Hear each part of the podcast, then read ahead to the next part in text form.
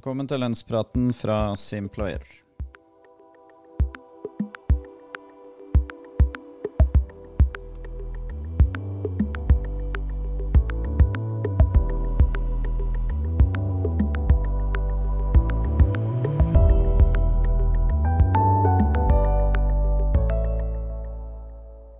Velkommen til en ny episode av Lønnspraten. Episode syv har vi kommet til nå. Og nå har jeg fått med meg tilbake Jørgen Brostrøm. Det er noen episoder siden du, du var her. Hei, hei. Men i dag er, nå skal vi snakke om noe som, som jeg ikke kan noe om. For vi, har jo, vi er jo veldig sånn delt hos oss. Så selv om, eh, selv om jeg har vært på kurs med deg hvor du har prata om det her, så har jeg ikke fått med meg noe, egentlig. Nei, Men jeg, Det- kanskje jeg klarer å lære noe i dag. Vi håper vi på det. Jeg skal prøve da å få fatte meg sånn, så det går an å dra noen læringspunkter ut av det her. Ja, for vi har da valgt arbeidsgiverperioden som tema, og det er jo noe som mange av våre kunder spør om. Det er absolutt et tema som veldig mange har spørsmål om inn på den supportkanalene våre. Det er jo også et sånn populært tema på kurs, og det er jo på en måte uendelig eh, situasjoner som kan oppstå for å kunne beregne den arbeidsgiverperioden. Og så her er vi jo sikkert eh, i en verden Espen, hvor det fins en del systemstøtte. De fleste som bruker lønnsprogrammer og sånn, har nok en, en type beregning på ting og tang, men så viser det seg da kanskje ikke at eh, alt er komplett. da. Så får man kanskje noen eh, spørsmål på de avvikene man dukker opp. Ja, for her, som, her handler det om å telle dager, Ja. eh, for det første. Men det handler også om å vite hvilke dager du skal telle og ikke. Og om noen skal legge sammen eh, eller ikke. Såpass har jeg fått med meg. Men uh, vi skal ta litt sånn innledende om det, og så har jeg bare tatt ut fire spørsmål som vi har fått inn på uh, som spørsmål uh, de siste åra. Og så skal vi se om du klarer å svare på de. Så Ja. blir det en liten, liten sånn test for deg også. Det er bra. Men er det folketrygdloven paragraf 8-19 vi snakker om her? Her snakker vi om folketrygdlovens paragraf 8-19, og det gir oss jo egentlig da en liten pekepinne. For de de av oss som har satt seg inn i hva disse ulike kapitlene i loven handler om, så snakker vi om arbeidstakers egen sykdom. Altså dere som arbeidsgiver får en arbeidstaker som er syk, og, eller skada, da. Eh, og det gjelder arbeidstaker selv. Eh, det er noen som spør her om vi skal blande inn eh, sykt barn-dager og sånt òg, men de, de er jo ikke med. Det er jo regulert i kapittel 9. Så det her er jo bare da arbeidstakers egen sykdom som kommer inn i den arbeidsgiverperioden vi skal snakke om nå, da, og reglene for den. Mm. Eh, og så er det da disse dagene eh, som inngår i denne perioden. Mm. Og de kjenner vi kanskje mange til, men hvordan er det med de? Ja, de er jo sånn at eller Først så kan det være hvis du ser på den lovbestemmelsen, da. er Jeg forventer ikke at alle skal gjøre det, men det er en, en grad av logikk i loven. Eh, men akkurat den bestemmelsen her er kanskje på en måte litt ulogisk, fordi han forteller da eh, etter hvert, eller andre ledd i bestemmelsen sier at arbeidsgiverperioden starter første hele fraværsdag. Og Det er jo egentlig den lovbestemmelsen som forteller at syk del av dag, det er jo ikke en del av arbeidsgiverperioden, og det inngår ikke i tellingen.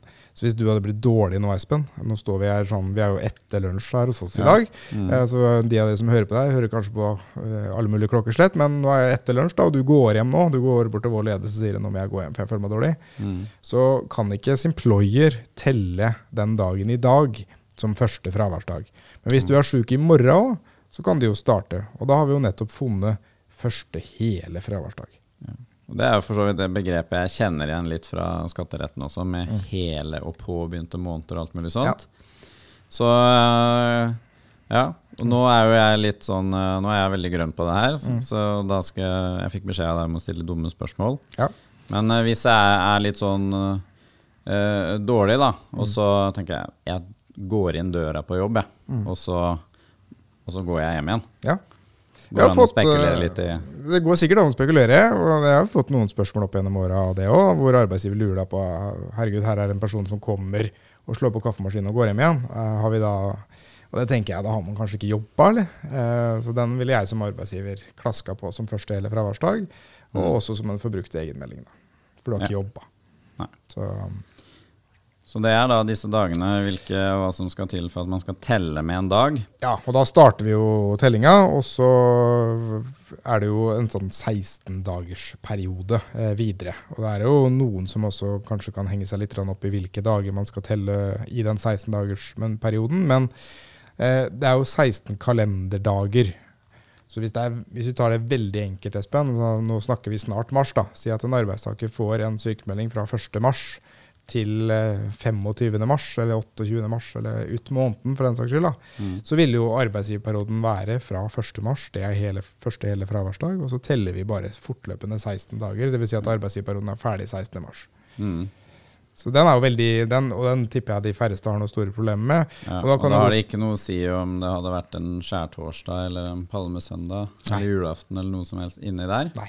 Det hadde det blitt 1. til 16. Ja, og bare en sånn viktig presisering. Det eksempelet vi brukte der da, si en sykemelding fra 1.3 til 25.3, så er det jo sykemelding jeg snakker om. Det er litt annerledes når det gjelder egenmeldinger, og hvordan vi skal telle da. Eh, for der har vi jo en sånn regel om at hvis du bruker egenmelding før en periode med arbeidsfri, som etterfølges av sykdom, så skal også det mellomliggende tidsrom telles med. Og det eh, kan vi jo ta et eksempel Mellom man, egenmeldingen og sykemeldingen? Ja. ja. Eh, så hvis du er syk f.eks. på en fredag, så har du fri lørdag og søndag, og så er du fortsatt syk på mandagen, mandagen, du har brukt egenmelding da på fredag, så inngår jo lørdag og søndag også i tellingen av dager. Mm. Men med sykemelding så gjelder det bare perioder man faktisk har sykemelding for. Så hvis man har sykemelding til og med en fredag, så har man ikke sykemelding lørdag og søndag, og så har man sykemelding fra og med mandag igjen. Så får du ikke lov til å telle lørdag og søndag. Ok. Mm. Og så mener jeg har hørt noe om ja, noe, Det er vel kanskje litt sånn innpå det, det her med å legge sammen perioder. Ja, det er jo en bestemmelse der som sier at hvis et fravær er under 16 dager, så kan du legge sammen eh, fravær til og det sammen utgjøre en 16 dagers periode, forutsatt at de skjer innenfor en ramme av 16 dager. Og Så kan sikkert mange sitte og tenke litt om det, kan da slenge ut en. En arbeidsgiverperiode kan jo faktisk vare i 36 uker. For da vil jo det si at arbeidstaker har en, eh, har en fraværsdag med sykemelding eller egenmelding, og så går det 15 dager, og så er det nytt fravær, 15 dager, nytt fravær. Fordi I og med at alt ligger innenfor en ramme av 16, så kan du telle det med. Okay. Og Der er det noen som bommer litt, for de teller fra det første fraværet, og ikke fra det siste. Så hvis du hadde vært syk nå den uka her, til og med fredag, og så hadde du vært frisk en uke igjen, og så på nytt syk, da kan man jo telle fra da du slutta å være syk, altså den fredagen den uka her, f.eks. Mm. Ja. Og nå merker jeg allerede at jeg begynner å falle litt ut her. Ja. Uh, men uh, innledningsvis har, vi, har vi fått uh, toucha litt av det sentrale? Vi toucher, du kan si, kort oppsummert, da. Vi har fire regler som egentlig avgjør alt når det gjelder å beregne en arbeidsgiverperiode. vi har førsteledd i bestemmelsen som sier at den varer i 16 dager. Og så har vi regelen om at det starter første hele fraværsdag. Og så har vi regelen om at du kan legge sammen fravær som ligger innenfor en ramme av 16 dager for å få 16 dager. Mm. Og så har vi den siste regelen som regulerer når en arbeidsgiver må betale en ny arbeidsgiverperiode. For hvis arbeidsgiver har betalt 16 dager, og så blir arbeidstaker frisk igjen, men kanskje på nytt igjen syk, så vil jo spørsmålet dukke opp skal vi betale nå, eller hvordan er det?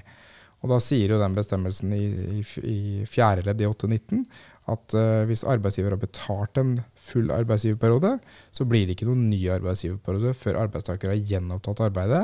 Og Da er det en sånn fortolkning fullt ut, i tråd med arbeidsavtalen sin, og så vært frisk i 16 dager. Mm. Da blir det ny arbeidsgiverperiode. Ja. Og, der tenker jeg det er viktig det du sier med å gjenoppta arbeidet. da. Ja. At ikke det er noen arbeidsfri perioder eller Nei, du må faktisk gjenoppta arbeidet. Og du kan mm. ikke avvikle ferie. Da har du ikke gjenopptatt arbeidet. Og du kan jo ikke delvis gjenoppta arbeidet, f.eks. en gradert sykemelding eller noe arbeidsavklaringspenger som er gradert. da, For da har du ikke gjenopptatt arbeidet i tråd med arbeidsavtalen. Mm. Ok, Jørgen. Mm -hmm. skal, vi, skal vi ta disse fire da kan vi ikke kaste oss litt ut på dypt vann? Spørsmålene. Ja. Så da leser jeg bare opp sånn spørsmålene ble sendt inn fra våre kunder i, i sin tid. Kan det hende at det er noen, regel, eh, noen regelendringer som har vært som jeg bør, hvor jeg bør se 2021? Nei, her har vi holdt på med den samme reglene siden 1997. Ja, mm -hmm. så da bør det være greit. Ja. Her er det en person som har vært på arbeidsavklaringspenger en lengre periode, og har jobba delvis. Ja. Perioden skal nå avslutte arbeidsavklaringspenger og skal tilbake i jobb i redusert stilling 80% Ifølge informasjonen den ansatte har fått fra Nav, så må hun jobbe en måned før hun har rett på sykepenger fra arbeidsgiver i arbeidsgiverperioden. Er det korrekt? Eller vil den ansatte opparbeide rett på sykepenger fra arbeidsgiver tidligere? Og det siste spørsmålet må fraværet dokumenteres med sykemelding, eller kan egenmelding benyttes? Ja. Ja. Eh, det er jo et veldig eh, aktuelt spørsmål som mange lurer på, spesielt knytta til den eh, man, For her får vi en sånn utfordring med egentlig to regelsett. For her vil jo alle, mange lure på eh, ny rett til sykepenger både fra Nav og ny rett til sykepenger fra arbeidsgiver. Og, men den maksdatoen har egentlig ikke noe påvirkning på retten til sykepenger fra eh, fra arbeidsgiver, for her har jo arbeidstaker eh, gått til den såkalte maksdatoen, legger jeg til grunn, fordi man har meldt, meldt overgang til arbeidsavklaringspenger. Mm. Men eh, hvis jeg fikk med meg informasjonen riktig der, så hadde arbeidstaker bare del, delvis mottatt arbeidsavklaringspenger. Det vil si at vi får ikke noe brudd, fordi personen har jobba noe. Eh, men den gangen arbeidstaker ble syk i sin tid, det kan jo være kjempelenge siden, før Nav begynte å betale sykepenger, så har jo arbeidsgiver betalt en full arbeidsgiverperiode. Og Da er vi tilbake på den siste lovbestemmelsen som jeg nevnte. altså Når inntrer en ny arbeidsgiverperiode? Jo, fra det tidspunkt arbeidstaker gjenopptar arbeidet fullt ut i tråd med arbeidsavtalen, og så er frisk i 16 dager. Ut fra den informasjonen som fremgikk i den saken, der, så vil det aldri skje her ennå. Det vet vi ikke ennå. Fordi vedkommende skal også bare nå gradert komme tilbake i jobb. Ja I 80 I 80% Så det er jo 20% som er en utfordring der. Så kunne man sikkert stilt spørsmål ok, er det, men er det, er det fortsatt er det sykdom som er årsaken til at man ikke kommer fullt tilbake, eller er det nå det kunne vært noe sånn redusert arbeidstid pga. omsorg for barn og alt mulig sånt òg, men hvis vi legger til grunn at her gjenopptas ikke arbeidet pga. en fortsatt arbeidsuførhet, så vil jo det si at arbeidstaker fyller aldri vilkårene for en ny arbeidsgiverperiode. Og eh, hvis vedkommende da skal bli syk, så, så har ikke ut, vedkommende i utgangspunktet noen rett til å bruke egenmelding, fordi egenmelding kan bare brukes innenfor rammen av arbeidsgiverperioden. Så her blir det aldri noen arbeidsgiverperiode før arbeidstaker faktisk gjennomtar arbeidet fullt ut. Hmm. Ok, ja. Vi tar et nytt et. Her er det noen som har forsøkt å benytte kalkulatoren vår, skriver de, Mm. eh, som vi har inne på sidene våre, for beregning av arbeidsgiverperiode. Men de er usikre på om den teller riktig. Ansatt har benytta egenmelding 19. til 20. juli i 2023. Mm. Deretter ferie fra 21. juli til 4. august. Mhm. Og så leverer de sykemelding fra 7. august til 17. september. Mhm. Hva blir riktig, skriver de bare. Riktig arbeidsgiverperiode. Ja. Nå er jeg ikke, det er ikke sikkert jeg klarer å svare akkurat på den, for jeg er ikke sikkert jeg husker datoene der. Men Nei. det de egentlig spør om her, er jo noe den arbeidsgiverperiodekalkulatoren vår gjør. Og den er jo bestemt ut fra noen regler som jeg og mine kollegaer har mata inn i sin tid på den. Og den er egentlig ganske genial, og han ligger inne med alle regler. Eh, Det som kanskje kan oppstå feil der, er hvis man ikke gir eh, kalkulatoren nok input. Men eh, etter hva jeg forstår, så har man gjort det her. Eh, Og her er vi inne på den regelen jeg nevnte med med hvis du bruker egenmelding før en arbeidsfri periode, som etterfølges av sykdom. Og Hvis du ser på den saken på nytt, Espen, så ser du at det er akkurat det som skjer. Det brukes en egenmelding, og så går man rett ut i en ferieperiode, ikke sant? Ja. Mm. Og så er man syk på andre siden igjen. Ja. Og der har vi en uttalelse fra direktoratet tilbake i 2019 som sier at hvis du bruker egenmelding før en arbeidsfri periode, som etterfølges av sykdom, så skal den arbeidsfrie perioden også telles som egenmeldt og inngå i arbeidsgiverperioden. Og da spurte vi gjelder det uavhengig av hvor lang den arbeidsgiverperioden er. Svaret var ja. Gjelder det avhengig av hva den eh, arbeidsfrie perioden skyldes, om det er bare arbeidsfri eller ferie? Nei, det spiller ikke noen rolle. Så det, det er jo en sånn såkalt presumpsjon om at en egenmelding har ingen ende før en avbrytes av noe. Og det vil si at her blir arbeidsgiver ferdig med den arbeidsgiverperioden midt inni den ferien. Mm. Inni den 16-dagersperioden. Fordi at vi har starta tellinga, vi har aldri stoppa. Mm. Så det er svaret.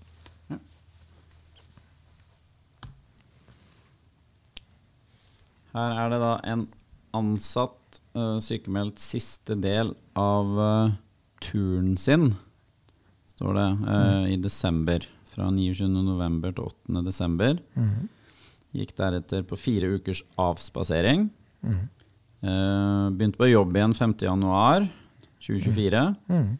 Ble sendt i land i går, 10.1, mm. etter å ha jobba kun fem-seks dager. Har han gjenopptatt arbeidet slik at vi må betale nye 16 dager?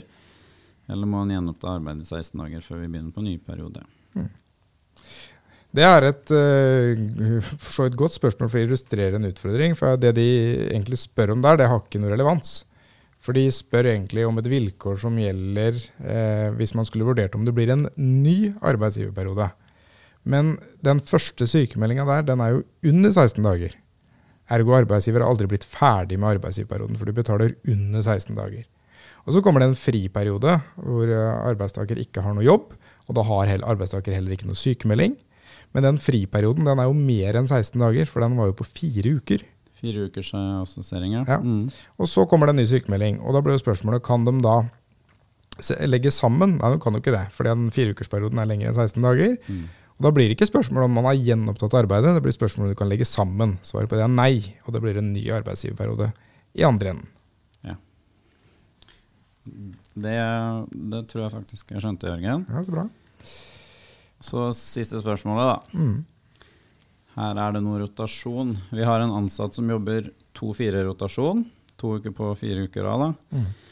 Han var sykemeldt hele forrige rotasjon, som da var perioden 14.11. til 28.11.2023. Mm.